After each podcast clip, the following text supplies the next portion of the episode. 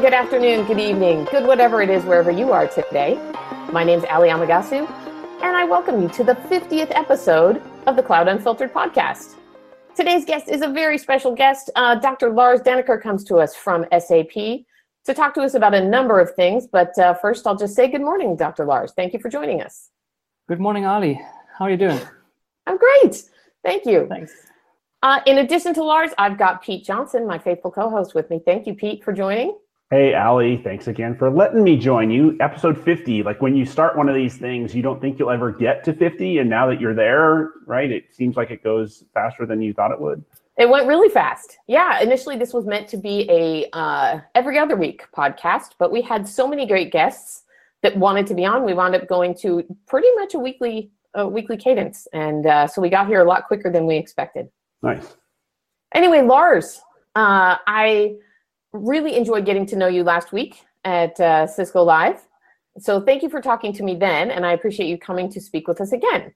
Um, sure, no worries the reason we wanted to talk with you, uh, as you know, is because Cisco's been um, working with SAP on, on an interesting project uh, involving one of your new products, Data Hub, and one of our newish products, Cisco Container Platform. But before we get to that, um, I'd love to start, uh, like we start most uh, interviews, by asking you how you got into tech. Yeah, sure. So first of all, thanks a lot that I'm, and I'm really proud to be part of the 50th episode. I didn't realize that actually. so it's really an honor. So uh, I'm happy to then also come to the hundredth episode. So just let me know if uh, if you need some need some yes. guests at this point in time.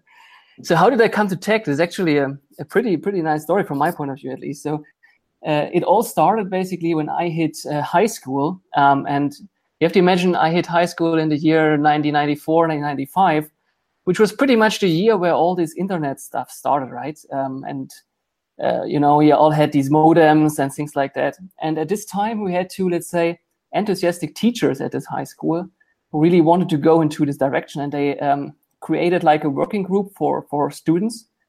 Uh, yeah, and I was, uh, they was, I don't know why they dragged me in, and then it never, it, it still touches me, and it never let me go, right? So um, we were just starting with implementing some websites and then doing some networking stuff here and there, and you know, and then it quickly came to the decision to go for studies in this direction, right? And then, yeah, you study it. Um, and yeah, now obviously I'm also working in this area. And uh, yeah, it's still a very interesting thing. Uh, I think it's uh, very important that you can learn every day something new and that it's really one of the areas where you have lifelong learning. So if you stop learning for even half a year, you're just behind. And that's that's something which is interesting and challenging at the same time. That is the truth. You cannot yeah. stop learning if you want to keep doing this job. Well, and 94 was a really good time to get started because that, I mean, that's a, that's a pretty historic date in our in, year in our industry. That's the year that Tim Berners-Lee released the HTTP. Exactly, exactly, exactly. Lots of stuff took off after that. Nice pull, Pete. That is exactly the kind of thing I expect you to know. hey, anyway, Lars, um, let's let's get to the meat of why we wanted to have you on. Mm-hmm. Um, I don't believe that SAP or Cisco have made any official announcements about this yet, but I know that we're working together um, to try to figure out um, how to make the best of a couple different offerings we have. And and the offering in question here is um, is SAP Data Hub. So before we talk about why we're working together, why, why don't you explain to us what Data Hub is, when it was introduced, what it's meant to achieve? Yeah. So what we were basically seeing is that um, the landscapes of our customers grew more and more complex uh, since since a couple of years. And uh, let's say SAP had a very let's say easy job in the past somehow by having most of the ERP data, enterprise data, um, transactional data in the data center of the customer, and uh, there was not much about the cloud. But a lot of technologies that basically evolved in the last years, be it IoT, be it streaming data, be it social media data, and so on, and all of the cloud technologies basically changes tremendously. So we were even seeing that you have, in principle, two issues. So in big companies, you can see that you have a different um, strategy for storing data and processing data, even within different departments. So just imagine you have something like the research department, the fancy guys, that use all in the cloud and uh, you know want to continue there, use the new services, the new capabilities, things like that. Then you have, for example, your sales guys, which are aware that they have high value data, and they are more in the direction of saying, I had better keep what I own, right? And uh, keep the data in the data center. So what is missing basically is a link between those strategies and the holistic data landscape management inside of a company, which obviously a company still wants to have because they want to have a complete overview of what data they actually have in a company and even combine this data at, at one point in time. And the second point is exactly also why sales and research or development is a good is a, a good example because we are seeing that there is a gap in processing enterprise data, typically transactional data, like in databases, well structured, well formed. You query the data, you get it, back in a transactional way. You work on it and you write it back to a, to a source, uh, to a sink. And um, this is different to what we have in this new, we call it big data world, right? Where big data is a umbrella term for a lot of things, but just say for the technologies that are newly emerging in data processing, like I said, streaming, IoT, and things like that. And they have different paradigms because how would you do a transaction on a data stream, right? So this is a complicated thing. And if you now want to combine both data sources, enterprise data, as well as um, transactional uh, enterprise, as well as uh, streaming data, for example, or big data, um, you have to overcome a lot of challenges. And with the SAP Data Hub, we exactly try that to build a bridge between enterprise data and uh, big data, and at the same time provide customers a way to get a holistic data landscape overview across the entire company, independent of what kind of systems they are using in the different departments. And uh, this is for us solving something that is or that emerged in the last years as a real customer uh, problem uh, and even an industry-wide customer problem in the enterprise world. Hey, hey so, Lars, you've got a you've got a really cool example that you like to use there, right? With the fitness world, if I can interject that. Yeah, that's a it's a very it, it's it's right. It's a very good example, right, uh, of of how this is working. So we did a a project, uh, um, Pete, a very good point, um, together with a with a, a shoe manufacturer and uh, um, and a fitness band company, right? And uh, we had basically from the fitness band, band company, we were uh, receiving some data because you know typically you buy the fitness band and you use the use the new fancy UIs in the web to see all your dashboards, what you are doing. Uh, and typically you are missing that you also uh, signed basically the contract that they can use your data in an anonymized way, right? So we have some kind, a little bit of data uh, from, from, from this world, which was basically um, we could have the heart rate, distance, and speed um, of of the runners um, that were using these, these fitness bands, and we had in principle from the shoe manufacturer the enterprise and sales data, customer groups, and things like that. And what we could do with this, and this was really fancy at the end, is create based on the um, on the fitness data, customer groups uh, from the shoe manufacturer. So we could, for example, say we have someone like the casual jogger, someone like me, who runs with a, a um, high uh, heart rate, low speed, a short distance, and uh, you have you have maybe then the professional joggers on the other end, and some groups in between, which have then for a long distance, a lower heart rate, um, and a higher speed, right? And what we can see then when combining this now with the with the data from the sales, uh, we could see very interesting effects. For example, we were seeing that the uh, casual jogger uh, had a customer or were the largest customer group with 52% share from all the customers they have, while the uh, professional athlete, as we were called, only have 0.6% of the customer base. And uh, what you would expect now is, yeah, sure, the largest customer groups makes the highest revenue, but we could see that this is not the case because we could see that actually the casual jogger with the 52% have the least revenue share from all customer groups that we had. And I mean, now when you think about it, it's again also obvious why this is the case because the casual jogger just buys maybe one pair of shoe. Maybe they even wait for some commercials, right? And then they buy the cheapest pair of shoe they can get, um, and uh, don't pay that much money for single sales. While a professional jogger, they really invest in their equipment, right? And they had a much, much higher um, uh, sales per year, uh, sales per year and customer basically uh, revenue.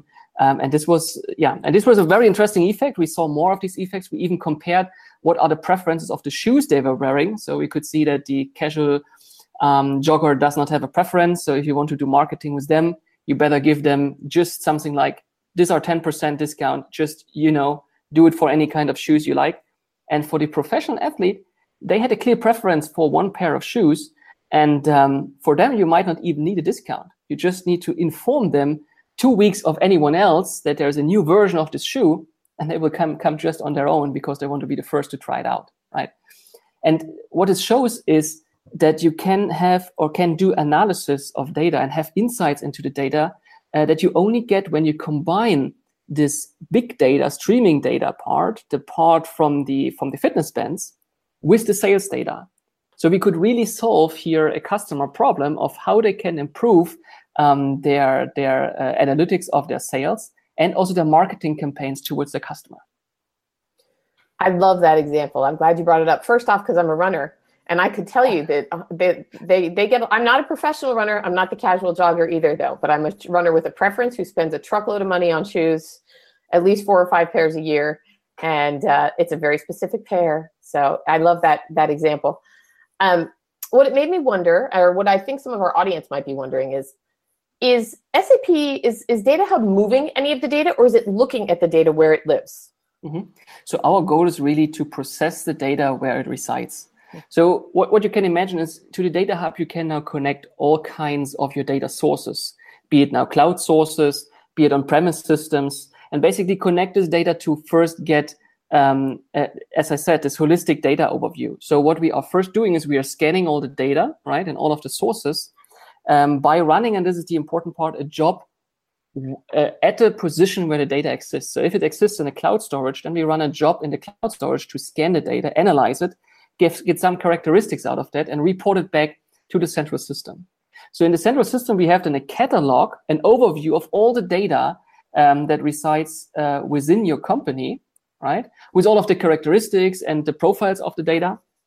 Um, and this is the first step uh, towards then the data processing. And this continues then with the fact that with the data hub, you can then also process the data further.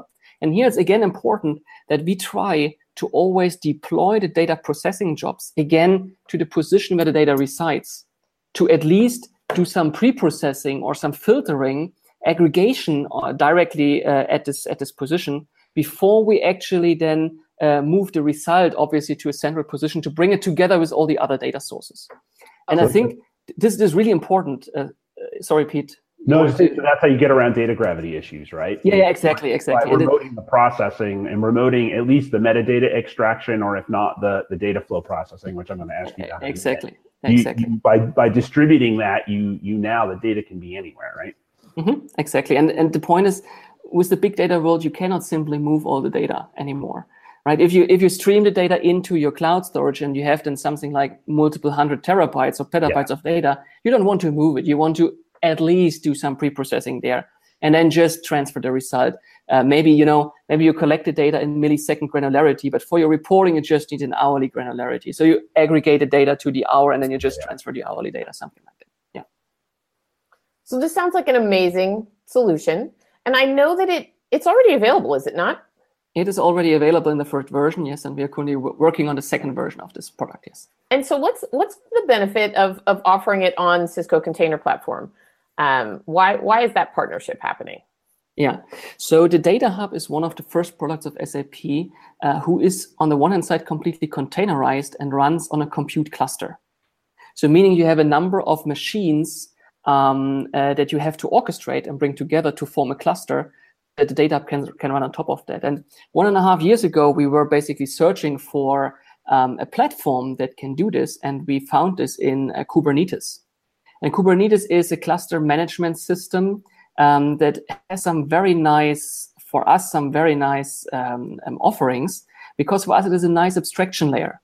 So Kubernetes basically sits on top of this uh, compute cluster. It forms this abstraction layer so that we basically don't have to deal anymore what pieces of our software is deployed on which node, but we basically just schedule the containers of our solution with Kubernetes and tell Kubernetes, look, are this is a container needs four four cores, 16 gig of RAM. Do whatever you want with it, just schedule it. And as long as Kubernetes has resources, it's scheduling it on the respective nodes. So with Kubernetes, we we have we are changing basically the assignment from the so-called node-based assignment to a resource-based assignment, right? And we don't need to deal with with the underlying platform anymore, as long as we basically uh, have our software running on Kubernetes. And the nice thing with Kubernetes is it is available on let's say, a lot of platforms. It's available on all major cloud providers, Google, Azure, AWS. Um, it is available also on premise, especially with offerings from uh, SUSE and, and, and Red Hat. Um, but still, the problem is um, in the cloud, you have a fully managed service. So you just have a number of clicks and then you have your cluster running. And if something is broken, you call Amazon or Google and then uh, you get support for that. Um, the problem on premise is that the adoption of Kubernetes is, because it's a new technology, still not very high at the customer side. So when we come to a customer and tell them, look, you want a data hub, please provide us with a Kubernetes cluster. A lot of customers are still looking at us and are asking us, uh, Kuber, Kuber, Kubernetes, what's that? Right. And um, so you have a great platform.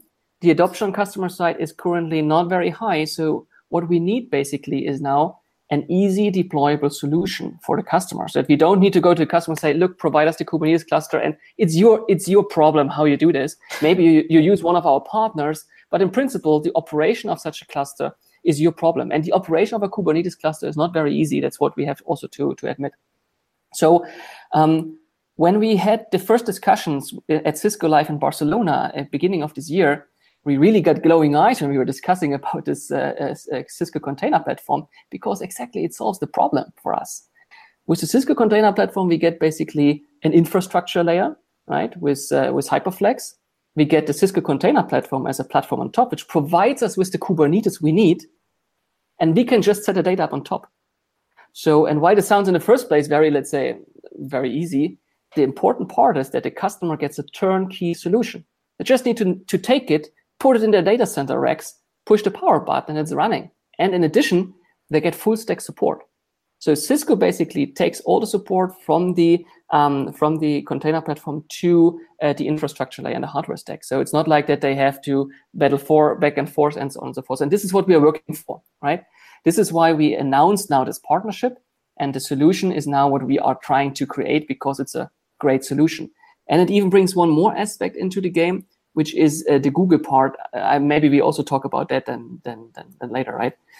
Yeah, absolutely. Yeah, Google part's an exciting part, and I think Pete will get into that. Yeah. But I, I, I do think that it's great that you guys are recognizing the challenge customers are having with Kubernetes. I know that being at this past Cisco Live in Orlando, I was surprised by the number of people who expressed anxiety over containers, over mm-hmm. managing them. I feel like that was already a very mainstream thing, but I was having customers come up to our booth again and again and again and talking about the the anxiety they have over this.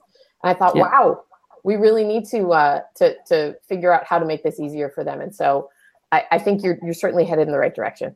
Yeah. Um, I, I, think I think maybe just to, just to sorry just to come yeah. in what we it, it's really also when when when when when doing projects right what we typically observe is in the first place everyone says yes sure we use a cloud service and uh, we just do our testing there. No no worries.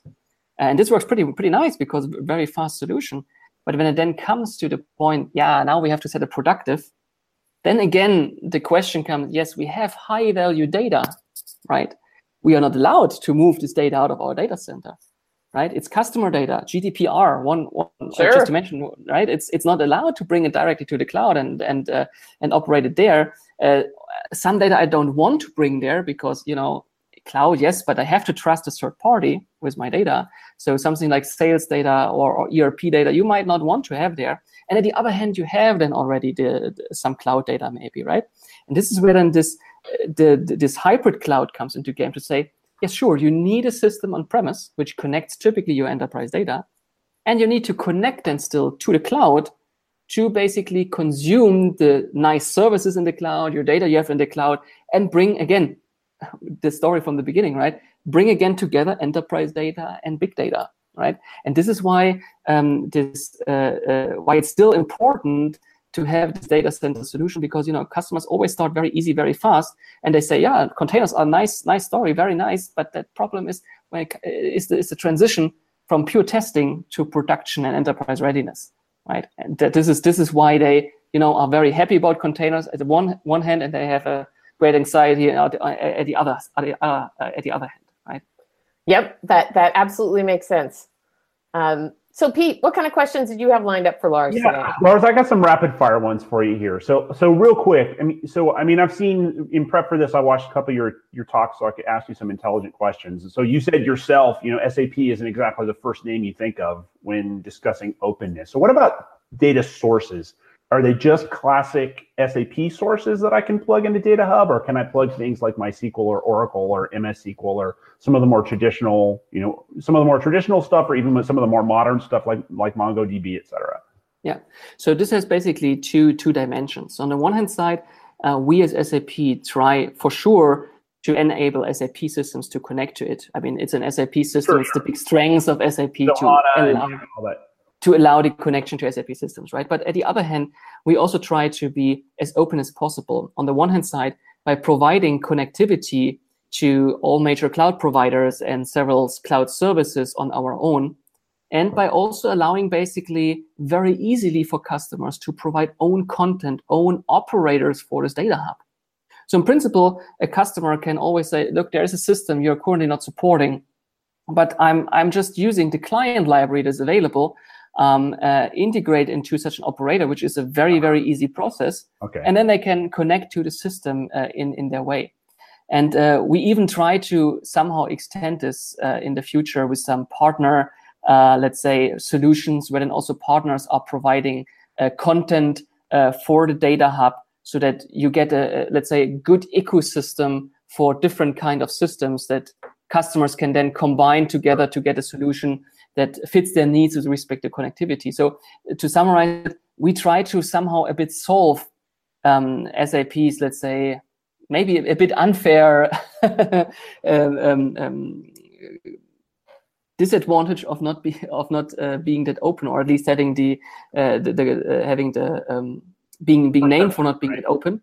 Um, but uh, in the sense of explicitly providing the connectivity between SAP systems and open systems, open source systems, third party systems, and the openness for allowing customers to, Sure. to provide their own content, their own connectivity. Okay, that makes sense. Well, then next thing I want to ask you about was so you described this you, you described this overall system where to overcome the data gravity issues, you've got these different pieces that are remotely doing some analysis, and at some point they aggregate that stuff somewhere. So is that is that somewhere? Is that typically the portion of is that typically on prem? Are people more typically putting that in a public cloud and VPNing their their private cloud data up up that way, or what's what's the typical use case in, in terms of how that's organized? Yeah. So in principle, the customer is free to choose. Right. It's it's in principle where he uh, where he uh, creates his let's say main compute cluster. This is completely on his own. Uh, my personal belief is that uh, in many cases this is on premise in the data centers of the customer, because again it's a it's a different story to even for VPN solutions provide your enterprise data for the final combination to the cloud, or whether you are dragging data, the, uh, let's say the aggregated data uh, from the cloud to an on-premise system and combine it with your enterprise data there.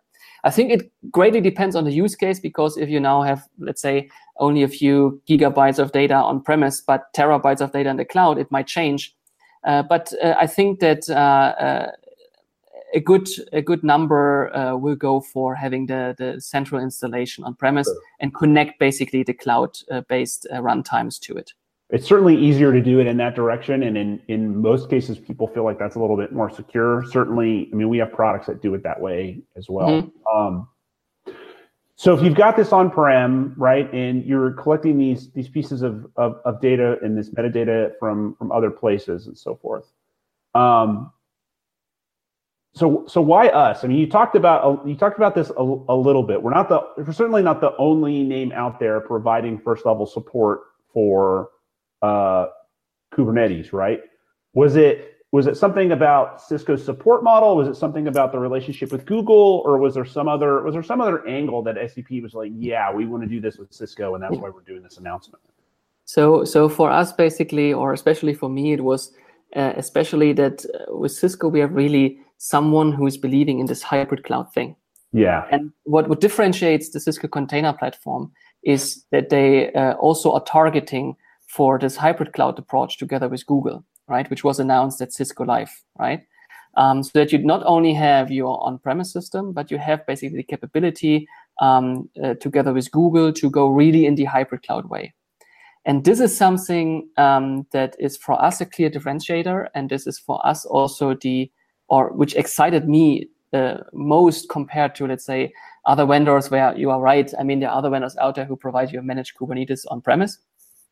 But this the thinking about multi-cloud, the thinking about hybrid cloud, the thinking about how you can combine the best of both worlds.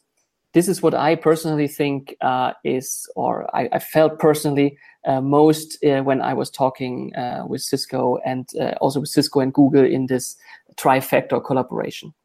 Okay, so it's it's it's this kind of vendor neutral. I always call it Cloud Switzerland, even though not everybody mm-hmm. likes it when I call it that. That that you know we the way that um, I did a podcast at Cisco Live with uh, with Fabio Gori, uh, who's our main marketing guy for for Cisco Cloud products, and he said a statement that's like 80% true, but it's it's a good statement nonetheless. That if you look at the largest tech companies by revenue, we're the biggest one that doesn't have a cloud. If you skip Intel, and if you're a little bit fuzzy about iCloud isn't really its own cloud, but let's just like grant them that for their own. That that's that's, that's why I say it's like an 80% true statement. So so I, I get that part of it as to, to why you might might choose us with that kind of thing. But Pete, um, let me interrupt for a second. Are we Switzerland if we're doing this partnership? I mean, Google's a big part of this hybrid cloud announcement, sure. an important part. Um, sure, but uh, what I would counter that with is we we also have a relationship with Azure Azure as it relates to uh, doing Azure Stack on prem.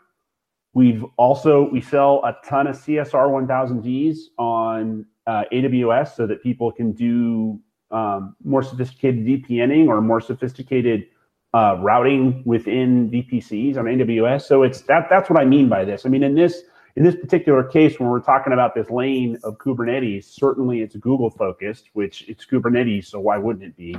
But but we can point to other things that that other vendors are into that we are also part of.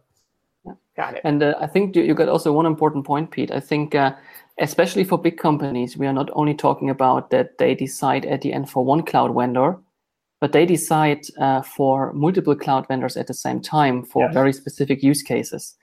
And this is, I think, the important part why also SAP has this multi-cloud strategy, why Cisco has this multi-cloud strategies, and even the cloud vendors themselves are recognizing that in the enterprise world, it's not a yeah. uh, uh, it's not a single choice that they are typically doing, but it's more like a choice based on uh, for a specific project, for a specific feature set, I'm using this, and for another project, I might use something else. So it's the important part to integrate um, or to at least allow uh, yeah. the, the, consumption of, of multiple multiple clouds at the same time.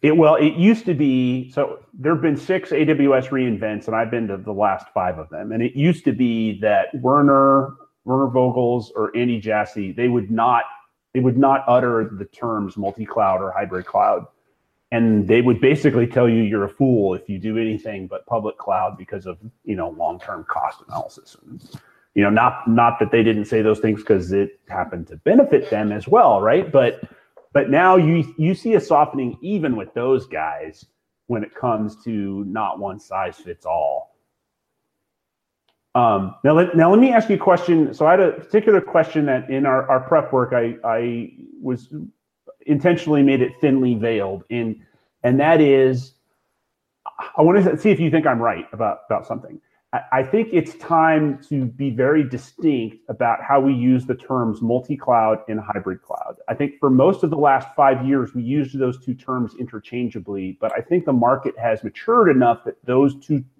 those two things mean different things. And let me tell you what my definition is and you tell me if i'm a genius or an idiot. Um, so to me, multi-cloud is a broader strategy. If I'm an IT department, I have an application portfolio of a hundred or several hundred applications. Some of them run best on one cloud, be it public or private. Others run best on another cloud, be it public or private. But the individual applications wholly run on one cloud or another, as opposed to hybrid cloud, I've been beginning to imagine as what we've just been talking about, where I have a single application and parts of it run one place, but parts of the same application also run somewhere else as well. So how how how brilliant or stupid is that?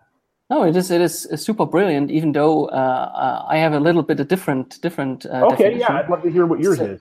So for, for for me and uh, is is hybrid cloud uh, the combination of cloud and on prem. And okay. this is independent of, of how the deployment is. It means basically you're not focusing only on cloud, you're not focusing only on prem, but you try to create a system that uh, gets the best of both worlds in the sense of it combines cloud processing and on-prem processing. Okay. This is for me. This is for me hybrid cloud, um, and multi-cloud is just basically, or what means just it means basically um, that you are not focusing on a single cloud provider. Basically, as you said, right? Multi-cloud. I think we are completely aligned. Um, it, it may, means you you are free to choose uh, what cloud provider you're using depending on your application and your application. It, it, might, and this is maybe a little bit different uh, from the definition, it might run on all the clouds, but you're not focusing on saying, I'm only deploying my stuff to AWS and I'm not only deploying my stuff to Google, but I'm deploying my stuff where it best fits at okay. Well, th- those are pretty close then. Let me zoom in on one part of the hybrid then. I think where, where mm-hmm. our definitions are a little bit different. What would you call then an application that is running on multiple public clouds but is not running on a on on prem at all?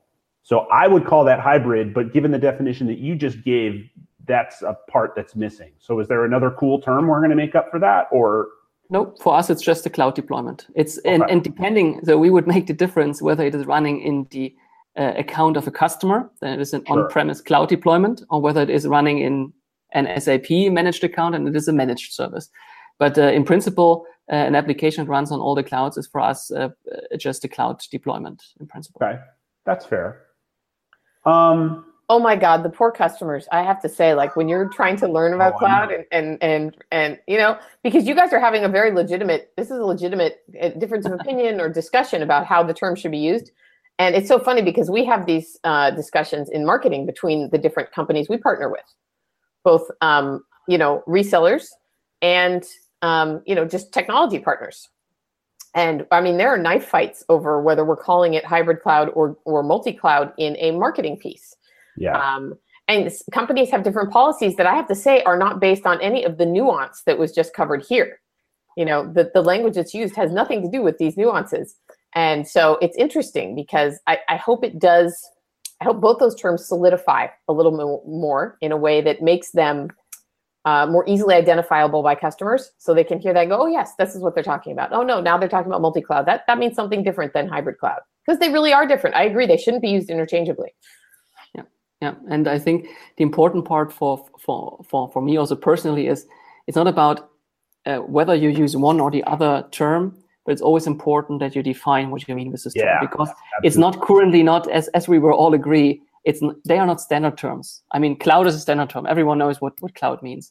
But hybrid cloud and multi-cloud are something where you can in, we have a let's say a, a spectrum of, spectrum of interpretation. And here, really, uh, I think it's important that you, even as a person, maybe not even as a company, but as a person, that you clearly state what is your meaning of hybrid cloud, what is your meaning of multi-cloud, and I think then you can quickly come to a common ground and uh, continue the discussion. Then, depending on what also the meaning for the other person is at the end, right? It's just important yeah. that at the end one, one finds this common ground and not is talking about hybrid cloud while the other one would mean multi-cloud, which is the same thing, right?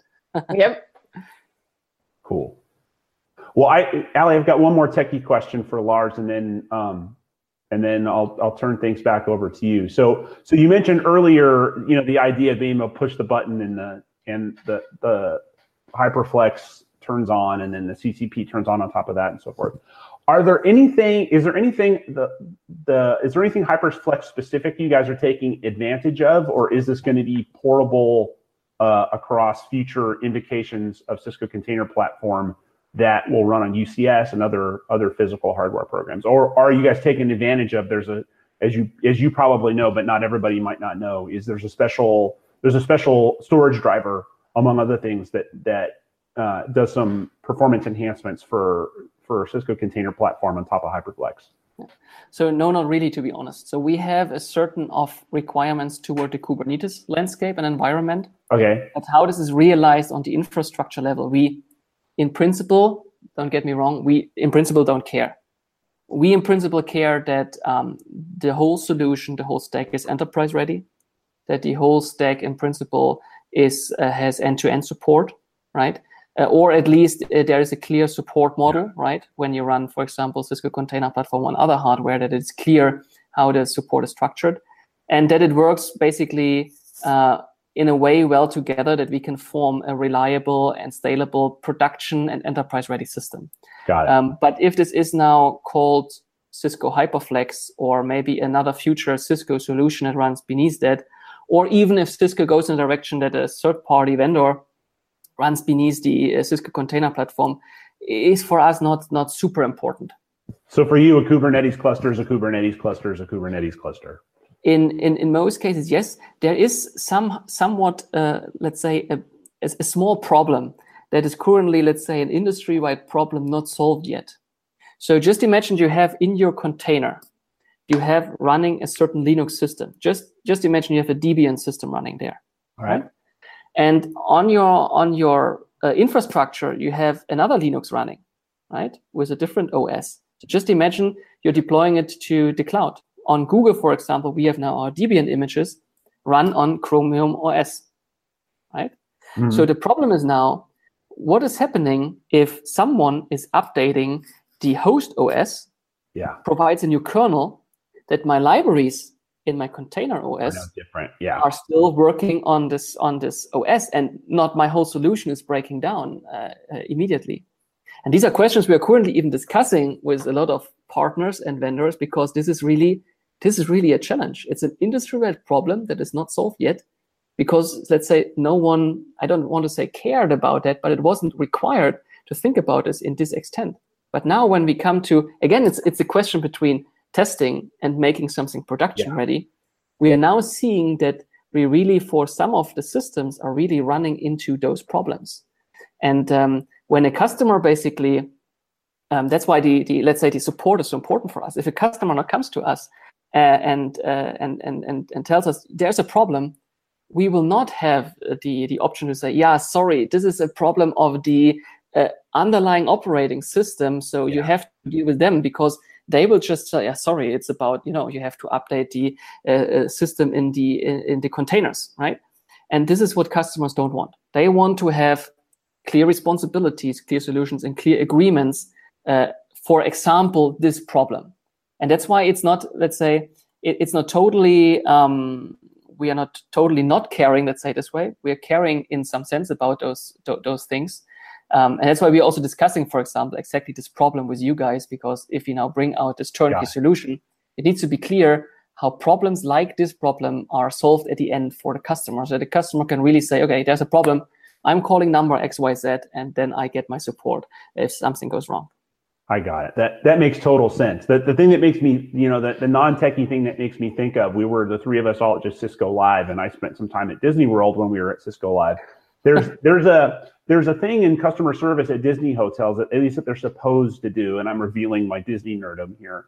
That if you go to a cast member with a problem, that that cast member is supposed to stay with you until that problem gets resolved, as opposed to that cast member saying, "Oh, go down and talk to you know Bob at that desk over there," and then you get to Bob at the desk, and Bob's like, "Well, I can't solve that problem. You got to go to Jane over there." And exactly as opposed to the opposite of that is that cast member finds your solution and then they, they go talk to bob and jane and so forth and, and until you get a solution and until your problem gets solved. So I, I think that that's what if i draw that analogy to the hotel industry and and uh, you know theme park management that we were just at that that yeah. that to me is is similar to what you're talking about here. Yeah it's exactly a perfect analogy really. It, exactly this describes it uh, what also especially enterprise customers would like to have. Yeah, right. Exactly. Yeah. Well, that's cool. all I got, Ali. Well, thank you, Pete, and uh, and thank you, Lars, for taking us through this. Um, I, I, really appreciate your time and and appreciate you uh, explaining what's going on with this particular solution. Before I let you go, I do have one more question, mm-hmm. and uh, I'm not going to ask you about your roadmap, but what I will what I will say is I associate SAP with legacy, big, you know, mission critical software. I think I think that's something to be proud of. It you know it's uh, many companies rely on SAP for the things that are at the core of their day to day operations. Um, is this data is data hub being run is it containerized and is it run in this modern way because it's a new product will will, will any of the old products be lifted and shifted will they be rewritten in a way that makes them cloud native or, or i guess my question is how is sap moving and we've seen big companies like adobe kind of shift to a more of a SaaS model, and and even Microsoft. And and I wonder if SAP is headed in the d- same direction, or is this a, a knockoff this Data Hub product? Yeah, I, SAP is a very big company, and I cannot really disclose because I don't know simply okay, fair enough. Of, of, of, of all the other departments. But what we are observing is is a, a, let's say a clear motion towards containerization, uh, and also then for using modern platforms be it now Kubernetes or be it now some something else. Um, this is, uh, let's say, something we basically, um, or what what a certain team has to decide at the end on their own. What we can basically say is that um, for us, um, besides basically Cloud Foundry and besides basically our own data center strategy, Kubernetes becomes more and more an essential platform uh, for deploying modern workloads, right? Um, and yeah, I think this is this is this is a fair statement to say the movement goes in this direction more and more. Um, how quickly, how fast, and how uh, single products or teams are doing this movement, this I cannot answer. Um, I think for us as a data hub team, we had this decision one and a half years ago against, let's say, also some other competing efforts and and, and offerings in this uh, in, in in this at this time. And we are happy that we were setting on the Kubernetes horse because at the end, uh, it let's say clearly won the race, right. at least from our point of view. Yeah. And for us, it, it it was in the beginning also not not very easy. It was rather painful to be honest. But now we are happy that we were setting on on uh, on Kubernetes and that we are on this platform, and we can just recommend that uh, a lot of um, other let's say applications, new applications, or applications that are to be modernized are at least thinking about this path and are adopting this Kubernetes strategy. Fair answer. I, I suppose it, it, wasn't right for me to ask you to speak for the entire of SAP, the entire the entire company. Yeah, Ali, didn't did Chuck consult you on like the latest Cisco strategy? Tell, All the that, time. Tell us about All the time. Although I gotta say, Chuck is talking about cloud a lot lately, so you would think um, that that he's spending time with my group and, and talking about it. But anyway, um, thanks again, Lars, for being on the show. We appreciate it. And I may very well have you back for the 100th episode because we have had repeat guests before and we, we are going to want to hear how things are progressing once once sure. uh, we see them move along. So so I thank you for your time. I know you're all the way in Germany right now, so uh, it's the end of your day, beginning of ours. Um, uh, I look forward to seeing you again. Hopefully at the next Cisco Live, we'll see. Uh, Pete, thank you very much for joining. I'll talk to you soon. And thanks everybody for listening. Have a great day. Thank you, Ellie. It was a pleasure. Thanks.